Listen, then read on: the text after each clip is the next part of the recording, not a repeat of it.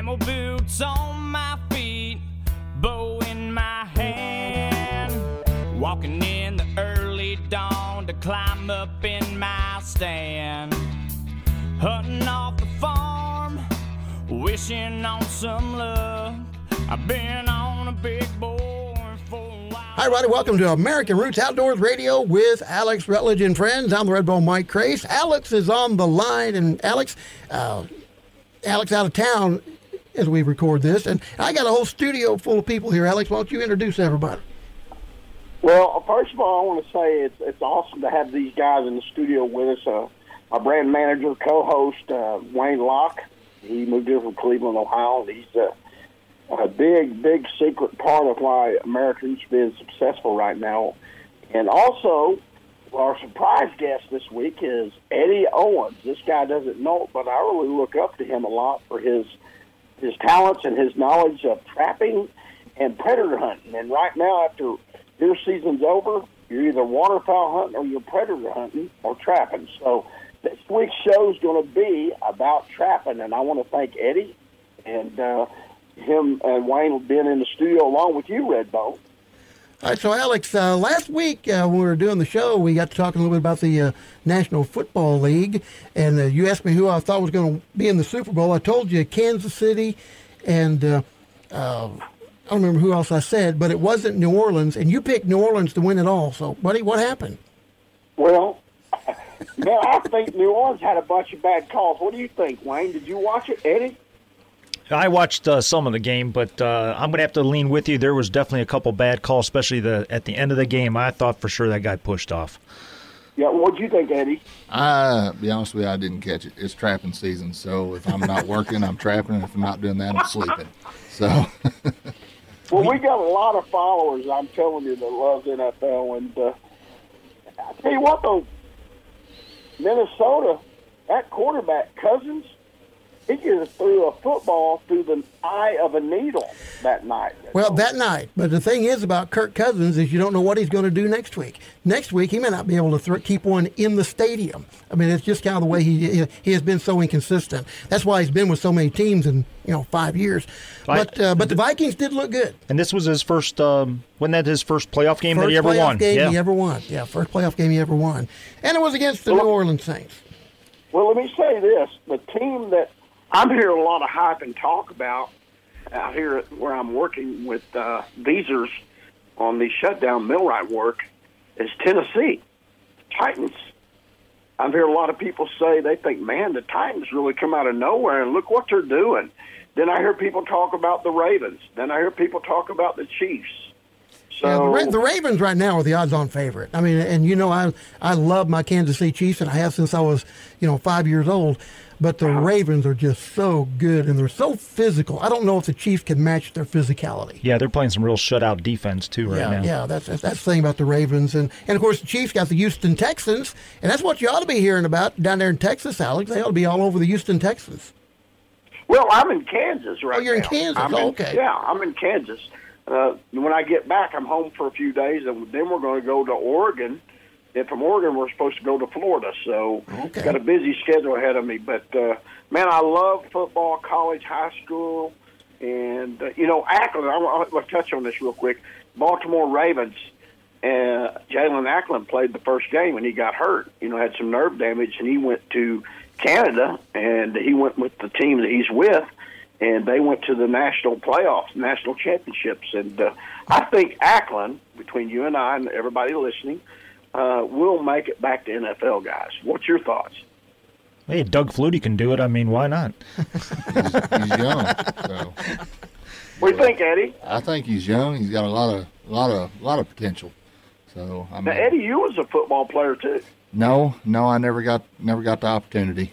Uh, I always Well, I wanted thought to. you did. No, I didn't. I didn't get to.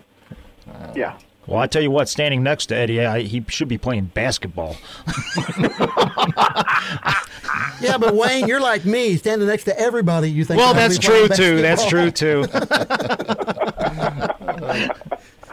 Well, anyway, guys, we've got a great show, and, and our focus is going to be on trapping and predator hunting. We always try to get Eddie on our show a couple of times throughout this time of the year, and uh, what I want to do on this show for all of our listeners on podcast and our radio talk show is I want to teach people how to get started in trapping and also in predator hunting. We may do a two part show here in this show, but a lot of people they think, oh, I can just go out here with a predator call and calling predators and kill them. Well, it don't work that way always, and a lot of people think so I can just go grab a trap and I go in and set a trap and catch something. It don't work that way, does it, Eddie? Not quite.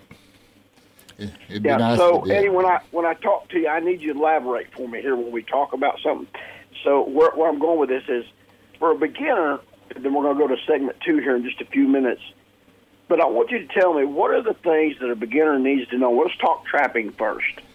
What's Uh, the first thing you think a trapper needs to know? I would say, um, as with anything, if you don't have predators, you can't catch predators. So you need to learn probably to look for sign, and and that'll that'll show you where you need to to start looking at where to set your traps. Because if you're seeing a lot of a lot of scat, a lot of trails, um, that would be probably the number one indicator uh, where to start setting traps. And there's there's tons of videos out there uh, that can give them an idea of how to to micromanage their trap locations. But you know there there's a lot of good trap makers out there. Uh, you don't have to spend a fortune to get started. Um, you can you know swing by Monty's and and pick up uh, half a dozen uh, good Duke traps. That's what I started with. Um, And once I caught my first gray fox and my first bobcat, I was hooked. So it, it was it was all downhill from there. Uh, they, you know, you you pick up a few scents, uh, some lures, some baits. Um, you know, there there is tons of of different companies out there to uh, that that produce these lures and baits. Um, and you know, it's like anything. The the more you do it, the more you figure out. Just pay attention to your your sign, even after you set your traps. When you're checking, you know, if you don't have a catch, get out and and inspect. You know, see if you've got traps, your tracks close to your to your trap set, and and that'll give you an idea of, of what you're doing wrong when you're setting your trap too. So I got something for you, Eddie. It, a, a light just come on in my head, and I guarantee you nobody's ever done this. I, I haven't seen it on video. I heard nobody talk about it, but I'm gonna give you an idea right here on a national talk show. You ready for this? Okay. People wonder why they're not catching something. They, as you said, they look for the tracks around that trap, and the animal didn't go in the trap. Yeah. What about setting a trail camera up that shoots video over each trap set? What That do you is- think of that idea? That's a very good idea. I attempted that the first year I started trapping, and somebody stole my trail camera. So, Wow. so I, I've been a little reluctant to do it again. But yeah, I mean there there is a lot of truth to that. Um, I have seen it done. I don't see it near as much as I like uh, because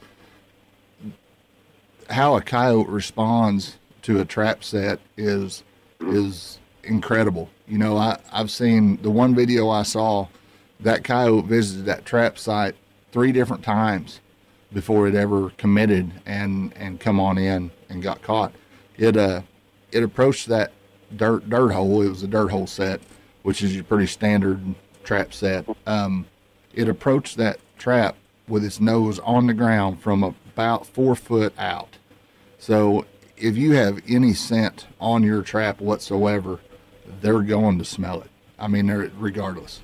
Uh, and if they smell anything on your trap that resembles your bait or your lure, your trap's gonna get dug up. So there, a person can learn a ton by putting trail camera uh, that'll shoot, you know, trail cam that'll shoot video on your trap sets. Did they? There you have it, folks. We got Eddie Owens in the studio with Wayne Locke, Mike Crace, and we're talking trapping right now. This is a two-part show.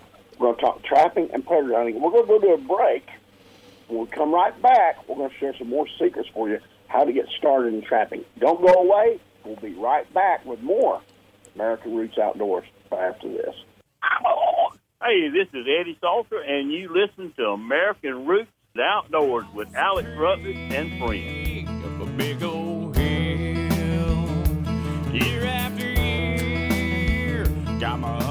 gear. Welcome back to American Roots with Alex Rutledge. I got Mike Crace in the studio. This is Wayne Locke, and we have Eddie the Trapper and famous predator hunting local here. Uh, Eddie, you were just talking about uh, we were talking about beginners getting them interested in that, and we were talking about traps. Now, you had mentioned uh, the Duke trap is the best thing for a beginner to uh, get into to start using. For those that don't know what a Duke trap is, what is that? Uh, Duke is a manufacturer of uh, coil spring foothold traps. Um, they're the reason I recommend those. Um, they're probably the the cheapest trap on the market right now, and because you know trapping's not for everybody. You know it, uh, it it's just it's, it's one of those things that takes a serious amount of dedication, a lot more than people think. Because you know Missouri, not just because Missouri requires a 24 hour check.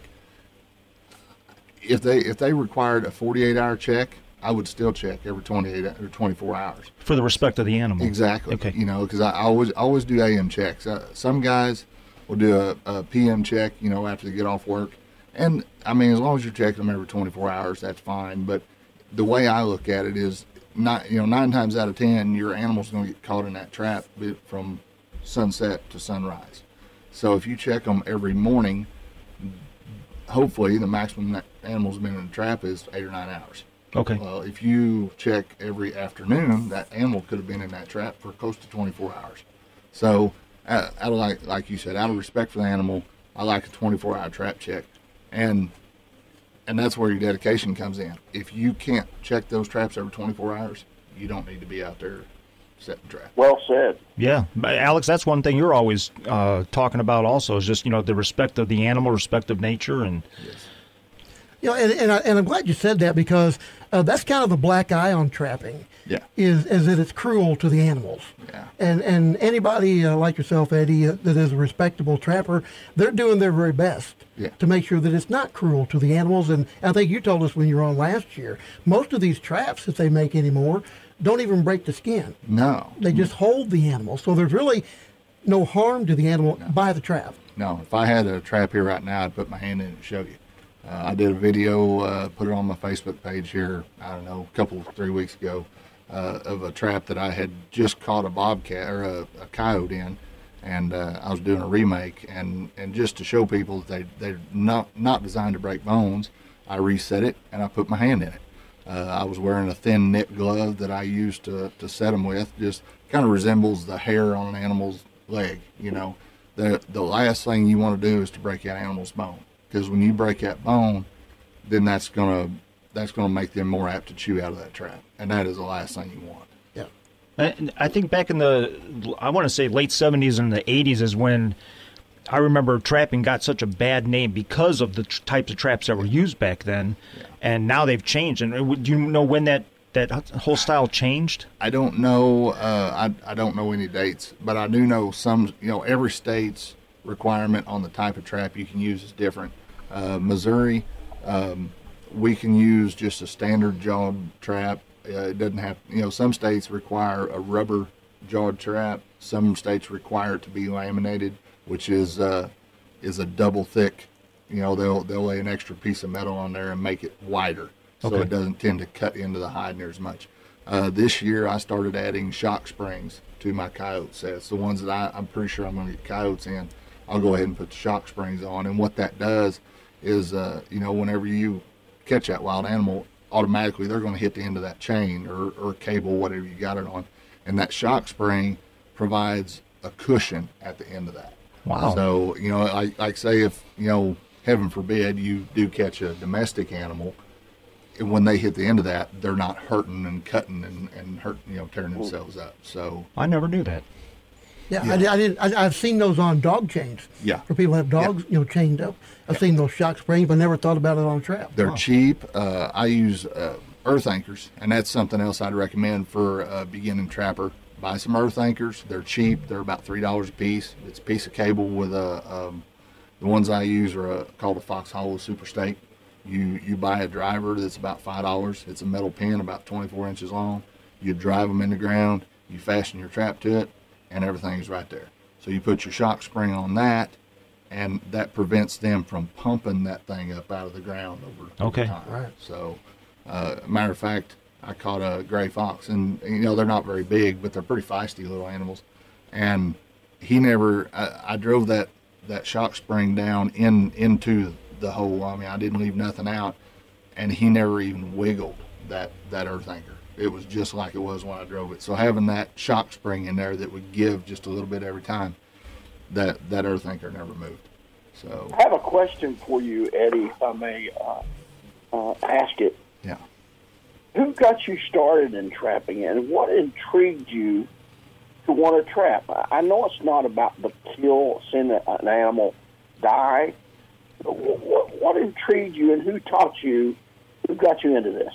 I think um, well, our one, our local barber, Josh Young, he uh, he started trapping long before I did, and, and I've been calling coyotes for a long time, and I never, I just never could call up a bobcat, you know, and and a lot of it is, you know, coyote stands usually happen fast within 20 minutes. Well, a bobcat stand usually normally takes, you know, uh, twice as long as that. So I, I never was real, real patient about calling in bobcats, but I knew I was seeing them on trail camera. I was seeing them while I was bow hunting. I knew we have too, we had too many. So I figured the the only only chance I stood at, at thinning them out was to uh, start trapping, and and it's worked. You know, before I started trapping, I, I only had the opportunity to take three different cats, and and keep in mind I'm just a small time trapper. But the last three years, I think I've taken out 15 or 16 bobcats. So Wow. I mean that that's not going to help the deer herd a lot, but it is sure going to help the quail and the and the young turkeys and the rabbits. So, and I'd say that's probably the biggest thing is I was I wasn't real successful at calling them, and thought, you know what, I've got to I've got to change my plan of attack here on the bobcats, and and uh, and they're such a such an elusive little critter too. You know, a lot of people think we don't have very many, but I'll normally catch twice as many bobcats as I do coyotes every year. Wow. So, Yes, that amazes Well, me I because think- they're because you just don't see them very Yeah. often, and, and you just don't think that there are very many out there. yeah, they're sneaky. Yeah. Well, I think the bobcat is probably one of the biggest toe takers on turkeys that we have. Yeah, I do too. That's Hey- my opinion. Yeah, Alex, remember, um, I think it was like three or four years ago, we were in the stand together and we had that bobcat uh, come right through the food plot. Remember that? Yes, sir. And, and I, I. I was like, "Hey, is that your cat? Is that, I mean, is that a cat? Somebody's neighbor's cat?" And you're looking, and you're like, "No, I think that's an actual bobcat." I mean, that's the first time I'd ever seen one. Really? Yeah, well, we need we need Eddie to come down there, Wayne, and do some trapping and predator calling around our farms and uh, help us with our turkey numbers. Because, folks, our turkey numbers, and I'm not meaning to get off on that subject, but this is why we want to promote trapping and predator hunting because we're very concerned about our turkey numbers here in the Ozarks. Would you agree, Mike and Red? Um, and Uh, yeah, Wayne? yeah, I absolutely would agree, and and you know I think the, the the heavy rains we had last spring probably really hurt the hatch, and uh, I think this this spring, Alex, I mean we may not see a whole lot of birds this spring. And we were just talking, Alex, before you got on the uh, the phone here, that um, just the other uh, three nights ago, I had a um, a coyote right behind my cabin, and I literally, if I if I would have had a spotlight handy, I bet you he was probably no more than twenty or thirty feet from the cabin window, because he started yiping and howling, and it woke me up out of my sleep about uh, I would say about two in the morning, and then I went outside. And sure enough, you could hear them. Just there, there had to be a dozen of them. You could just hear them through the uh, the valleys around the uh, the cabin there. But um, I know we need to take a break here, so we're gonna wrap this segment up, and we'll be right back. Hey, everybody, this is Michael Waddell with Bone Collector, and you're listening to my buddy Alex Rutledge on American Roots Outdoors, man. Don't miss an episode. what the wind might do. American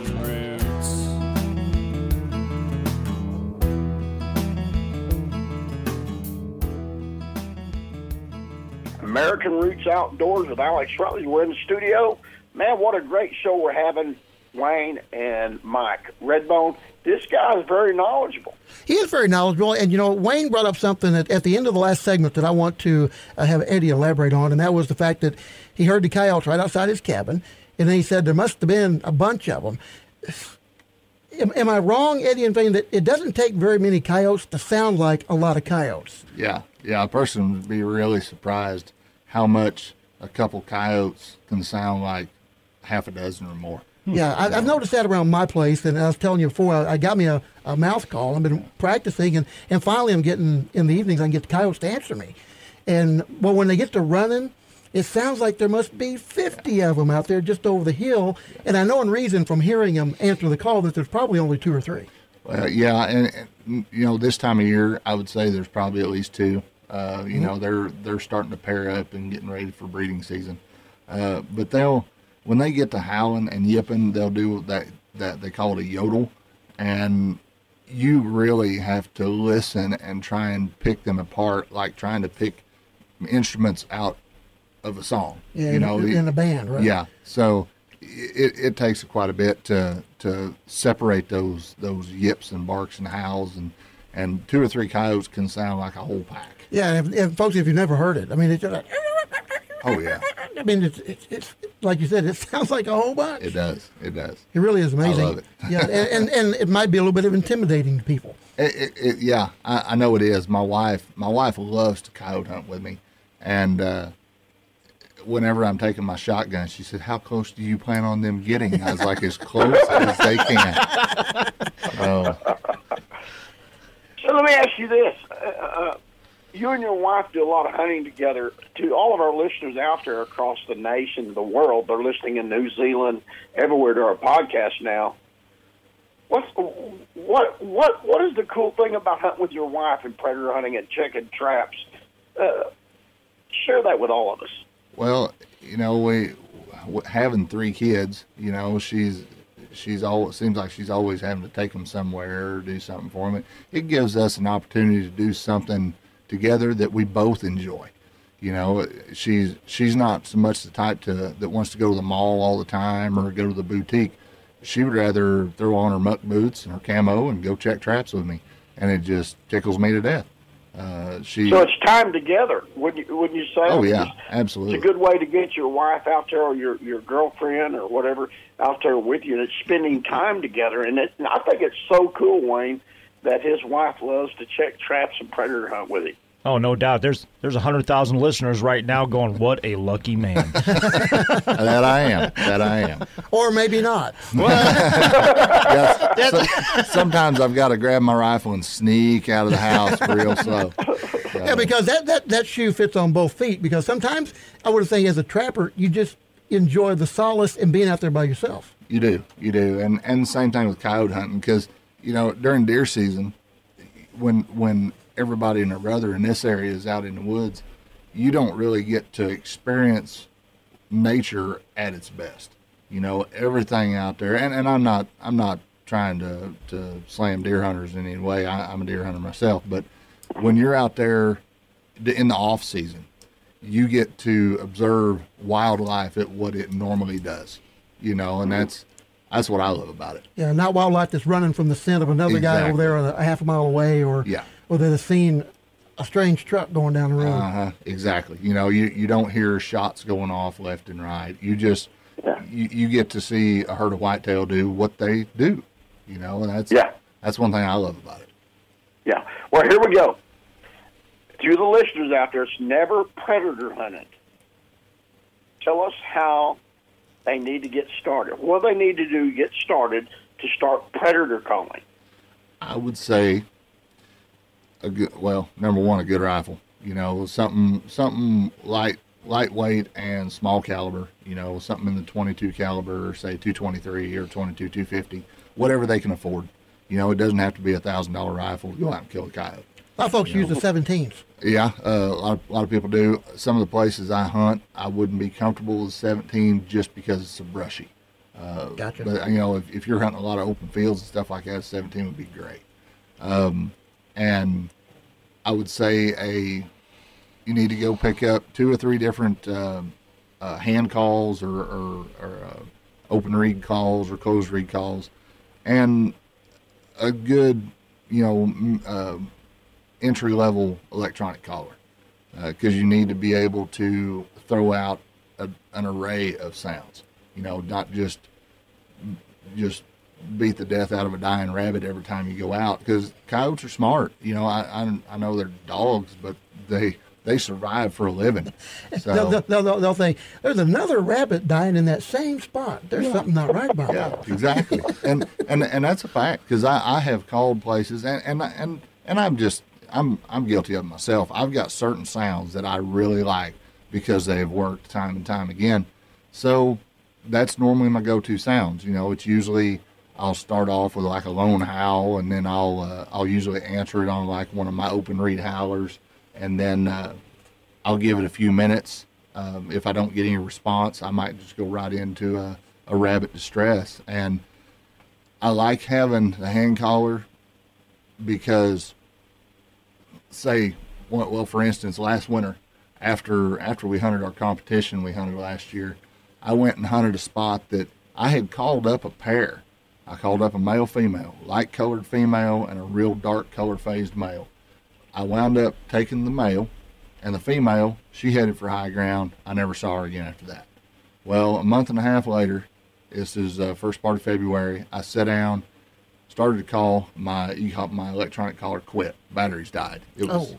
it was three degrees that morning, so I didn't have any wind. It was a comfortable morning to hunt. So I I broke out my uh, it was a closed reed uh, rabbit call, and I made three three sequences on that collar, and I caught a reflection of something off the rim of my glasses. And when I turned my head, she was standing at 15 yards. Wow. So, but uh, but yeah, she uh, she didn't know what I was. She knew I sounded like a dying rabbit, but she knew I was way too big for a dying rabbit. Maybe a dying cow or something would would have fitted better. better but- giraffe. yeah, but uh, but it was funny. I had my rifle on the on the bipod, and I had the shotgun laid across my lap. Had it not been for carrying a shotgun with me, I would not have got that coyote Really. yeah, she she turned. Finally, she she decided something ain't right. Uh, I'm gonna get out of here. So I laid my rifle up to the side, got up on my knees, and got her with a shotgun. She was running away. Wow. Wow. Wow. That's pretty cool. But if I hadn't had that that hand collar, I'd have been done. I'd just had to pack up and go to the house.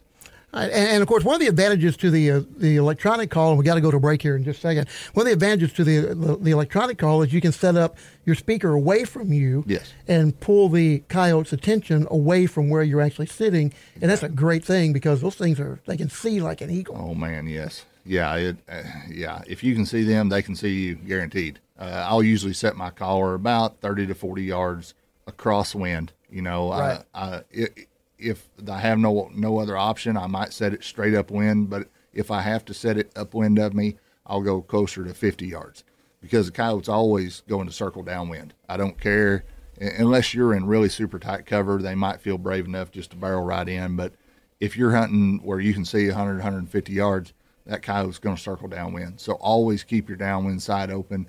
And if you have no choice but to set the collar upwind, go a little farther, and that'll let the coyote, because they, they know right where that sound's coming from. Yeah. That's going to allow them to circle between you and the collar.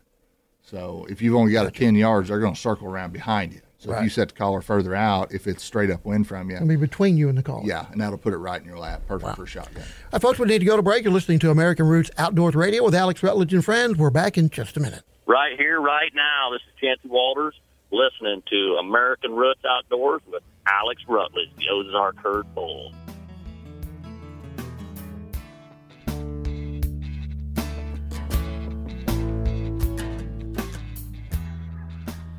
Welcome back to American Roots Outdoors with Alex Rutledge. This is Wayne Locke. I got Mike Crease in the studio, and Eddie, you were just telling us about uh, placement of your speakers, and I started thinking to myself, that's almost sounding like when you place your decoy for a buck.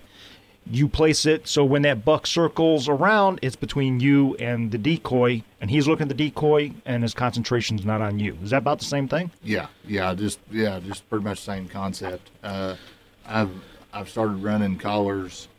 I, I like to stay with a collar now that has a built-in decoy on it that I can control with the remote because I've had coyotes coming in and and they know where the general sound's coming from, but say if uh, if that coyote kind of hangs up and I think I might need to go ahead and shoulder my rifle, I may go ahead and kick that decoy on, and that'll take that coyote's focus and put it directly on the call, and that'll allow me to get by with a little bit of movement. So, Okay. It uh, they're very very handy. That's pretty cool, Alex. Yeah, it is. You know, I, I've predator hunted. I've, I've predator hunted most of my life, and I've, I've uh, killed a lot of coyotes, a lot of bobcats, a lot of fox. But uh, what, what I want to do here, Eddie, is ask you this question here: What is one of your most memorable predator hunts you've ever done with you and your wife? My wife will remember this one very well. Uh, we had went went over to Arles, Missouri, with my nephew and his wife now to hunt on, on her grandparents' farm, and and this is this is one of those one of those times that that will kind of show you how how important finishing off a set is with pup distress. Uh, we, my wife and I, had moved upwind and set along a, a cedar thicket, and my nephew and his wife were setting over the hill from us, straight downwind. Um, and he started off the sequence with a, a long howl, and he gave it a few minutes and went into uh, rabbit stress. And my wife and I, we were sitting on on the break of a hill. We had a little bit of a draw in front of us, and a big doe come busting out of a, a sage grass field. I told my wife, I said, "There's a coyote behind her," and uh, sure enough, it wasn't ten seconds. Here comes the coyote, just just blasting out across the field, and I I was barking and I was I was hooping and hollering. I couldn't get that coyote stopped. It glanced at me and it headed right over the hill to the collar. Well, my my nephew's wife she wound up shooting the coyote and killing it, and you just out you know out of instinct we go right straight into pup distress, you know, or or some sort of coyote distress. And my wife and I had unknowingly set on a game trail. Oh, we were give or take six feet from the fence. And I heard this coyote coming, and I thought, Lord, no, it's on my right side. I'm not left handed. I'm not going to be able to kill this coyote. and that coyote poked his head under the fence six feet from my wife. My wife was actually closer to the coyote than I was. and I don't know how she kept her composure. She did not throw the gun. She she handled it very well then the coyote left, and it was just like the bottom fell out. but it, that was a blast. You know, even though we didn't kill the coyote, that's a hunt that we always look back on. You know, and, well, and what, what do you got to say to the listeners that that try to talk their wives into going predator hunting with them, trapping with them? What have you got to say to them right now? To, to if any women's listening and their husbands together what have you got to say to him? What has he got to say to her to get her to go with him? Well, uh, I would have to say, you know, don't overpressure them. You know, it, yeah. just, just, you know, maybe use the the hey, you know, it's something something we can do together. You don't have to shoot. You can just be there with me. You know, and and that's kind of how it started out with with my wife and I. She just started tagging along with me and next thing I knew, she said, "Well, you know, I'd like to maybe try to shoot a deer." So I took her out deer hunting, and uh, she finally got her. It took her a while, and she finally got her first deer, and she has gotten deer every year since then. And she lives she, she lives for as much as I do. You know, it's it's if it, if it's approached correctly, uh, it can be very very addicting. You know, it uh, you just you just can't pressure them. You know, um, just just kind of ease them into it. You know what? You know what Mike would have said to his wife to get Nina to go hunt with him. Uh, I'll I'll, uh, I'll take you to the Dairy Queen. I was gonna say if, if I didn't get my wife to go deer hunting and get up uh, that early on a day she didn't have to work and go deer hunt, I'd have to promise to take her to breakfast when we got in. because that's our favorite you know, thing to do. I mean, we do we do that every Saturday anyway. Go out to breakfast, but uh, yeah, and I, you know, I think, and Alex, I know you've, you've touched on this a couple of times. I think it's important for couples to, to hunt together if, if the guy hunts, if the wife wants to go. And, and I think that was very important to stress that point, Eddie. If she doesn't want to go, she doesn't want any part of it. Yeah. She's going to be miserable. And It's probably going to lead to an argument if you make yeah. her go. So it, has got to be something that she wants to do. Exactly. And exactly. like with my wife, you know, she doesn't do any of the hunting, but it took me for uh, I want to say ten years, and I finally convinced her. Why don't you just go out with me, like when I'm setting my tree stands up? Yeah. And I, the way I got her to even do that was, it's for safety. Yeah.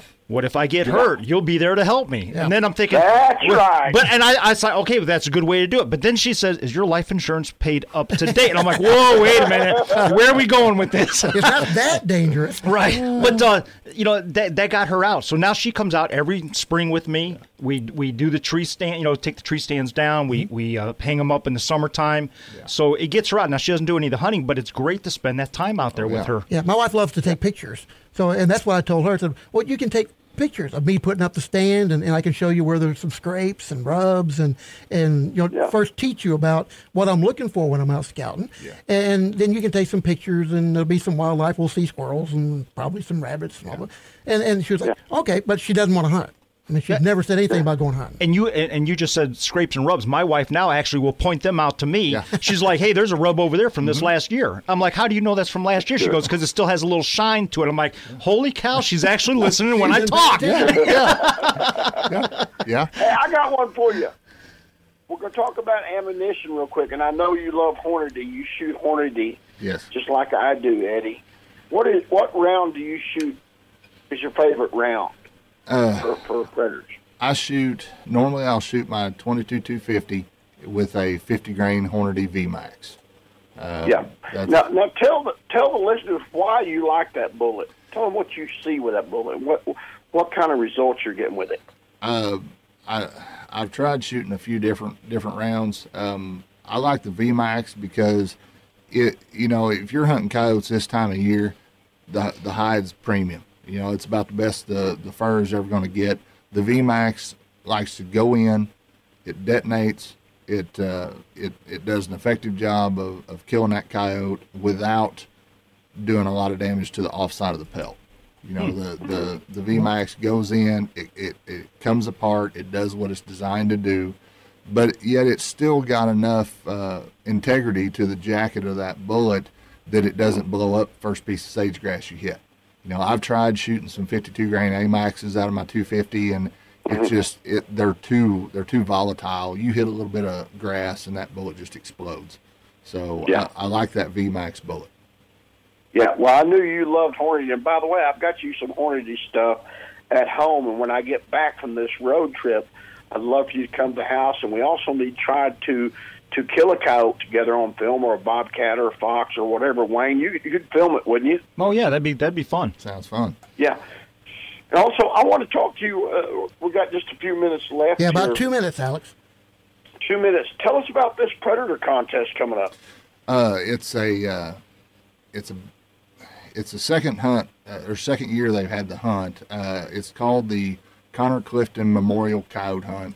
Uh, it's it's in memory of, of a young young gentleman that, that passed away uh, a couple years ago. Um, the I believe they wound up putting money toward two different scholarships last year. There was over five thousand dollars raised. Wow. For, on the, and that was just the first year. I think there was around 35 teams that, that entered. Uh, I got a feeling that's possibly going to double this year.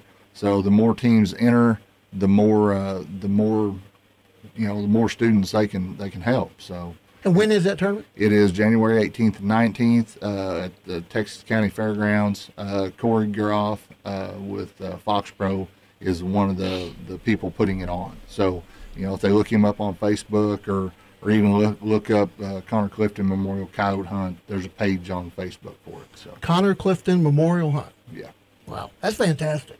yeah, it's a blast. I bet it is. And and, and, and those aren't confined to an, an area. I mean, uh, I know we talked about that when you were with us last year about how those hunts work. And you kind of sign up and then you hunt your area and, Yeah. and report back in. Yeah, as long as it's within the state of Missouri, that's all they that's all they ask. Wow. Cool.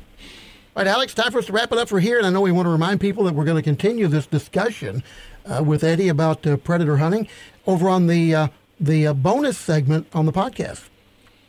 Yeah, what we're going to do here on this bonus segment is Eddie's going to walk you through the actual setup, calling sequence, and show you how to do it the right way, not the wrong way, and call in predators effectively. Wayne Lack, uh, my brand manager, my co-host, Mike Craich, my editor, producer, co-host, Eddie Owens. I'd like to thank you guys for being on the show. And always remember, everybody, The outdoors is all for all of us. But also, when your roots are deep and strong, there's never no reason to fear the wind. Tune into the bonus segment by becoming a member of the American Roots Outdoors podcast show. Anything you want to say, Wayne? Well, if you're going to be listening to the podcast, you're going to hear why I explained to Eddie why I use a 50 caliber when I hunt predators, and I'm not lying. So you never gotta worry what the wind might do. American Roots.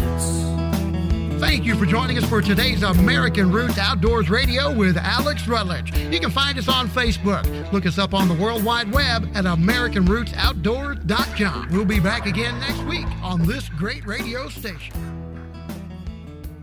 Welcome to uh, American Roots Outdoors uh, podcast bonus edition here with uh, this is Eddie Owens uh, with uh, Mike and Wayne and Alex online here. Well, that was pretty good. There, yeah, that sounded good to me. Sound good to me. Okay, all right. Eddie, I was telling you before we uh, got off that last segment there that I use a 50 caliber when I hunt predator, and and I tell you every time I say that to people, they that their eyes get big and they're thinking, "Oh, you know, what in the world are you doing a 50 caliber for? Well, here's why. In Ohio. I don't. It's like you guys were talking about all these different rounds and stuff, and I'm not familiar with any of that because in Ohio we don't have, we can't use rifles on deer hunting or anything. right, It's shotgun or a bow. But there's one other thing that we're allowed to use muzzle loader. So my 50 caliber is when I go out predator hunting in Ohio, I use the muzzle loader. Yeah. Which I tell you what is a challenge because you get one shot. There's no follow up shot, and you know anybody's watched westerns, they know there is never a follow up shot with a muzzle loader. but yeah, that's that's what I do is a muzzle loader. I have actually had the opportunity of taking one with a muzzleloader one time. Awesome. There, I had a pair come in. I shot the female, and and i anybody who's coyote hunted a lot will know if you shoot the female first, you usually get an opportunity at the male. I was able to reload and get a second shot before he left, but he was too far out. I wound up not making the shot. He was 200 yards. Hey, the fact that you got reloaded is, Yeah. is amazing. But he did stick around. he did stick around. He he he run off and then he come back. You know why why aren't you coming with me? Come on, you know we need to go make some pups and and I was able to get a shot, but he was just too far. All right, so this, this would, uh, and, and I know Alex, you want to get into the calling sequence, but I guess that just prompted one question here. Uh, will will pups do the same thing? I mean, if you're predator hunting and there are pups with the female, or or by the time you predator hunt, are they gone? Normally, I mean I that that time period is usually when we're putting up hay.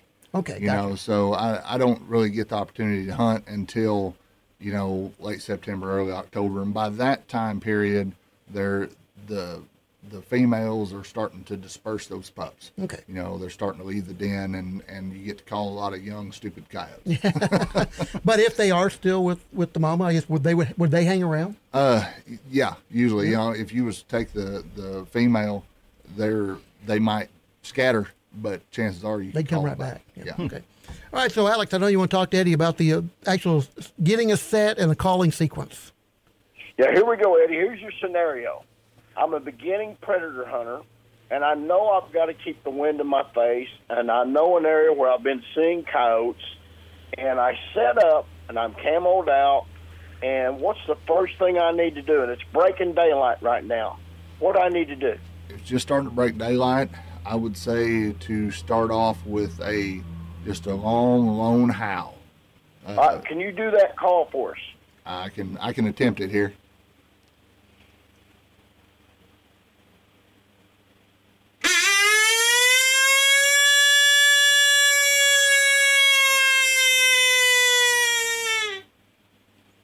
Just a long, lone howl. They call that an interrogation howl. That's basically just uh, just an old, a lonely coyote says, "Hey guys, I, I'm over here. Is anybody around?" Uh, it's just, Wow. Uh, it's just uh, a, a fair. Uh, there, it's just a social call basically. Hey, I- I'm here. Is anybody else in this area? Because I might want to set up shop here and call this my home. Yeah. Now. So you- now you've done now you've done this call. So you're sitting there. It's breaking daylight. The wind's hitting you in the face again. What are you waiting for? Are you waiting for a response? What are you waiting for to happen? Uh, I have had them respond to that. They don't always though. Um, I, I've I've had things just show up, you know. Uh, and and if you've got if you've already got coyotes in the area that have established that as their home turf, they may just come right on in and say, "Look, look, buddy, this is my home. You get out of my living room." You know, uh, I, I've had them respond right to that. I've had them howl back, and then usually it's a howl back, kind of long and long like that, Other times I might challenge them. And Okay, what's a challenge? Uh, Explain to us uh, what a challenge is and do it for us. uh, a challenge is basically just a, a, a high volume, short, fast howl. Uh, and I'll I'll try it here.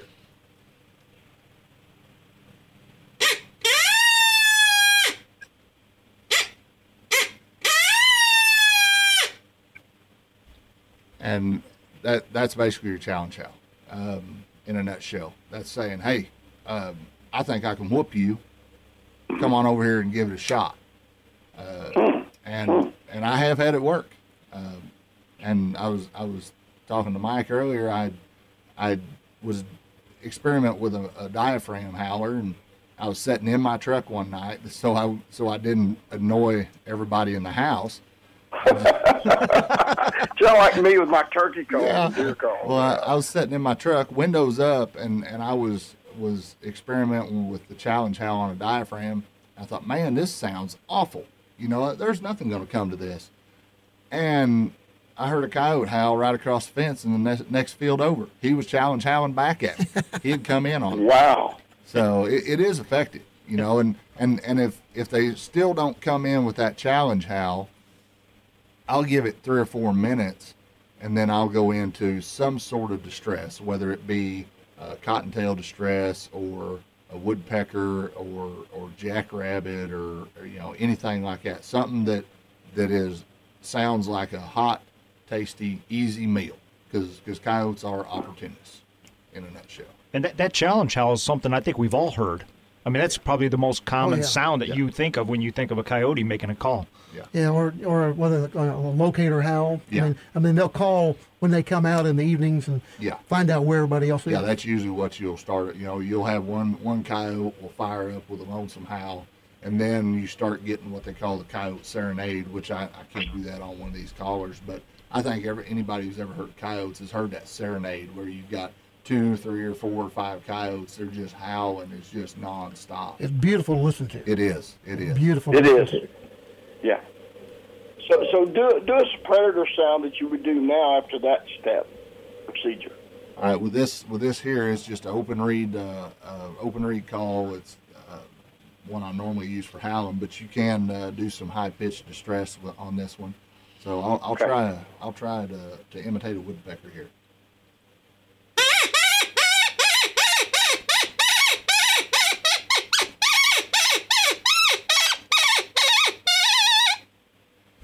It kind of gets that little choppiness in there. Kind of sounds like a pileated woodpecker or something, something like that. So, and and like I said, I, I usually carry uh, an assortment of hand calls with me, uh, plus the e-caller. So I've got a few closed reed calls that that uh, are a, are a lot raspier than that, where you can get that that cottontail, that adult cottontail, or that younger jackrabbit sound out of it. And and the jackrabbit thing, you know, I know we don't have jackrabbits here, but coyotes don't know that. You know, Yeah, they don't know that. they don't know what you're trying to imitate. They don't So- know what state you're in. No, they don't. So yeah, yeah. So That, uh, that reminds me of the, the scene in Jeremiah Johnson. We've all seen it. We all love it. When uh, Jeremiah met uh, the old bear hunter, and he was walking behind his horse, Yep. and they saw an elk, or was it an elk? Yeah. They saw an elk, and and uh, he says, he said, walk behind your horse. And he goes, won't the elk see my legs? And bear hunter says, an elk don't know how many legs a horse has I, got. I remember that. yeah, that is so true. yeah, That's one of my favorite scenes of the whole movie. A horse don't know how, or a, a elk don't know how many legs a horse has got. yeah. So but yeah, I'll usually I'll I'll play that uh, I'll play that distress sound for you know at least five minutes, uh, and and I'll usually give four to five minutes of silence between my calls, because I've had coyotes show up ten uh, up to ten minutes after I'm completely done calling. I'm sitting there in silence. Wow, really? You know, I've, I've and I'll always end up with a pup distress. You know, always. And uh, one time in particular, it was two two summers ago. Uh, I was hunting this 60 acre field by where I live, and this was uh, late August or early September. I'm I'm calling. I'd been there for 20 plus minutes, and and I'd ended up with my pup distress, and nothing had come in. So I'm sitting there, and and it's a good six, eight, ten minutes after I was done calling, and I'm and I'm overlooking this big field. I can I can get a 600 yard shot on this field if I if I wanted to. I, I'm not that good of a shooter, but of all places that coyote to come out, he pops out of a bale pen 30 yards to my right. You know, it, I had been done calling for for that long, and that coyote knew exactly where that sound was coming from. He popped out to my right. Um, I knew that I was up the creek. You know, I, once again, I'm not left-handed. I don't have my shotgun. I'm hunting a 50-acre field. Why do I need my shotgun? Yeah. That would have, you know, that I could have swung and got the coyote, but I just, and and this is where patience comes in. Don't, you know, if you got a coyote that close and you're not playing any sounds, don't try to make any movement because they are mm-hmm. going to pick you out and they're going to be gone. I froze. There wasn't nothing else for me to do because the worst thing you can do is call a coyote in and bust him. If you do that, chances of calling him back in are slim to none. Yep. So I froze. He wound up trotting. Even though he was looking at me, he trotted right in front of my gun barrel. And I shot him at 21 steps. Oh wow. Hmm. Yeah. So, but yeah, I mean, it, it, it had been that long since I had quit with my pup distress. And, and it was a big male, too. So I don't know. I mean, I don't know if he was coming in to defend the pup or if he was coming in to go ahead and take the pup out. You know, I, I really don't know. Hmm. But Well, nonetheless, let's hear let's hear the pup sound. This stress pup. I'll try it. I don't normally do it on a hand call, but I'll try it.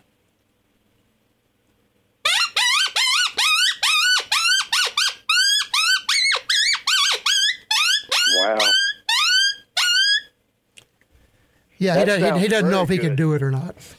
Yeah, that sounds very good. It does. You know, and that's a lot of the sound that you hear, Alex, when, when you hear the, the coyotes start running at night. Yeah. Sounds a whole lot like that. Yeah. O- only it's two or three of them doing it at the same time, and that's why it sounds like it's 25. Right. Yeah, and you know you might you might have a batch of young coyotes running together, and and just like you know any domestic critter, you got that many coy- any that many animals together, they're gonna wind up getting in a squabble, and they might be biting on one another, and they're you know it's just like like uh, dog getting his tail underneath a rocking chair, you know he'll he'll go to whimpering.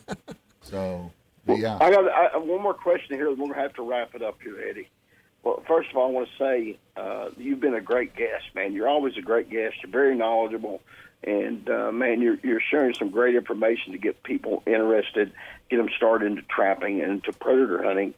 Uh, what is the most coyotes? Because I know you like talking coyotes, killing coyotes, catching coyotes. What's the most coyotes you've seen die, or yeah, die in one year? and you hunt mainly just Missouri. You've never hunted any other states, right in the Ozarks. And people say, "Well, you can't call coyotes here in the Ozarks." it could be What's the done. most you've seen die? Uh, I'm once again, you know, I work work forty plus hours a week at, at work, and then I work at home too. But you know, just hunting on weekends or in afternoons, I think the most I've ever killed in one with a rifle in one year was been I think it was eighteen coyotes.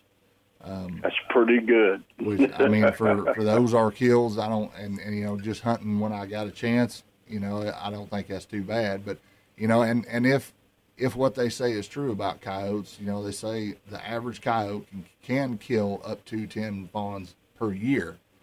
Oh yeah, That's uh, 180 that's, coyotes. That's 180 coyotes. 180 fawns. Yeah, you know, and and that I, you saved. yeah, and I and I'll I'll average around twelve to fifteen a year, just just doing this in, at my own leisure. So, you know, over eight eight or ten years, that's several that's several whitetail saved, and That's right. so Well- Yeah. I don't know. That's kind of how I look at it. If there's a if does and hens could uh, give you Christmas cards, I guarantee you'd be having a lot from uh, from those because you saved a lot of uh, poults and a lot of fawns right now. That's what we're Yes. trying to do. Well, there you have it, folks. Eddie Owens, the master trapper, master predator hunter, right here from the Ozarks, Mountain View, Missouri. How can people follow you? How can they uh, learn more about predator hunting? How can they contact you, Eddie? uh, they can message me anytime. Um, I'm on Facebook or, or Instagram, either one. Um, I, I try to respond as quickly as possible. Uh, I, I just, matter of fact, I just took a, a young local gentleman out this last week and, and showed him a few tips on setting some traps. So he's a, a young young military veteran. He's he's going to college uh, and and wanting to trap on the side. You know, so if I can help anybody out, I will. So Awesome stuff. Wayne, Mike, closing words? Yeah, just uh, hope y'all have enjoyed that, and and you know, get out there and predator hunt, folks. I mean, uh, I was talking to Eddie before we went on, and we got to wrap this up really quick here. But talking to Eddie before we started, and I actually bought me a coyote call, and I've been working with it, Alex. And the other night, for the first time, I had it outside, and actually got Yeah. some coyotes to answer me. So that, That's that was a pretty that was a pretty you'll be big deal. So I'm gonna I'm gonna get the old the old gun out and and may may see if I can kill one here for long. yeah, you'll. I'd say you will. Well, I'd like to see. I'm, I'm glad uh, you know th- to get you on here to talk about this because I think that's great knowledge. And, and the aspect of you got a lot of people out there to think, well, you got deer season, you got turkey season. Yeah. This extends your hunting season all year round. It does. and uh, it's great to you know that gives people during the summertime when they have their kids on vacation from school and that they can get their kids out teach them this stuff because again deer season's not open during the summer turkey's already closed this gives them a chance to spend some time out in the woods with their kids Yep, get them outside, get them off the cell phone, get them off the video games, and get them out in the wild. There you have it, folks. Eddie Owens. Eddie, I want to share this with you. I want you to come to the house when I get home. I got some scent elimination product. I promise you, it's the best I've ever seen in my life. And I've always been a Scent-A-Way user. This stuff's better than anything I've ever seen. And I'll give you a bottle. It's called Scent Guardian by Texas Raised Hunting Products. Well, thank you. It'll blow your mind. Like to thank Hornady, like to thank Eagle Seed, and uh, thank you, Eddie, for being on the show. Remember, everybody, take somebody hunting, take them outdoors, take a kid, take a veteran, take your family. Remember, when your roots are deep and strong, there's no reason to fear the wind. Thanks for listening.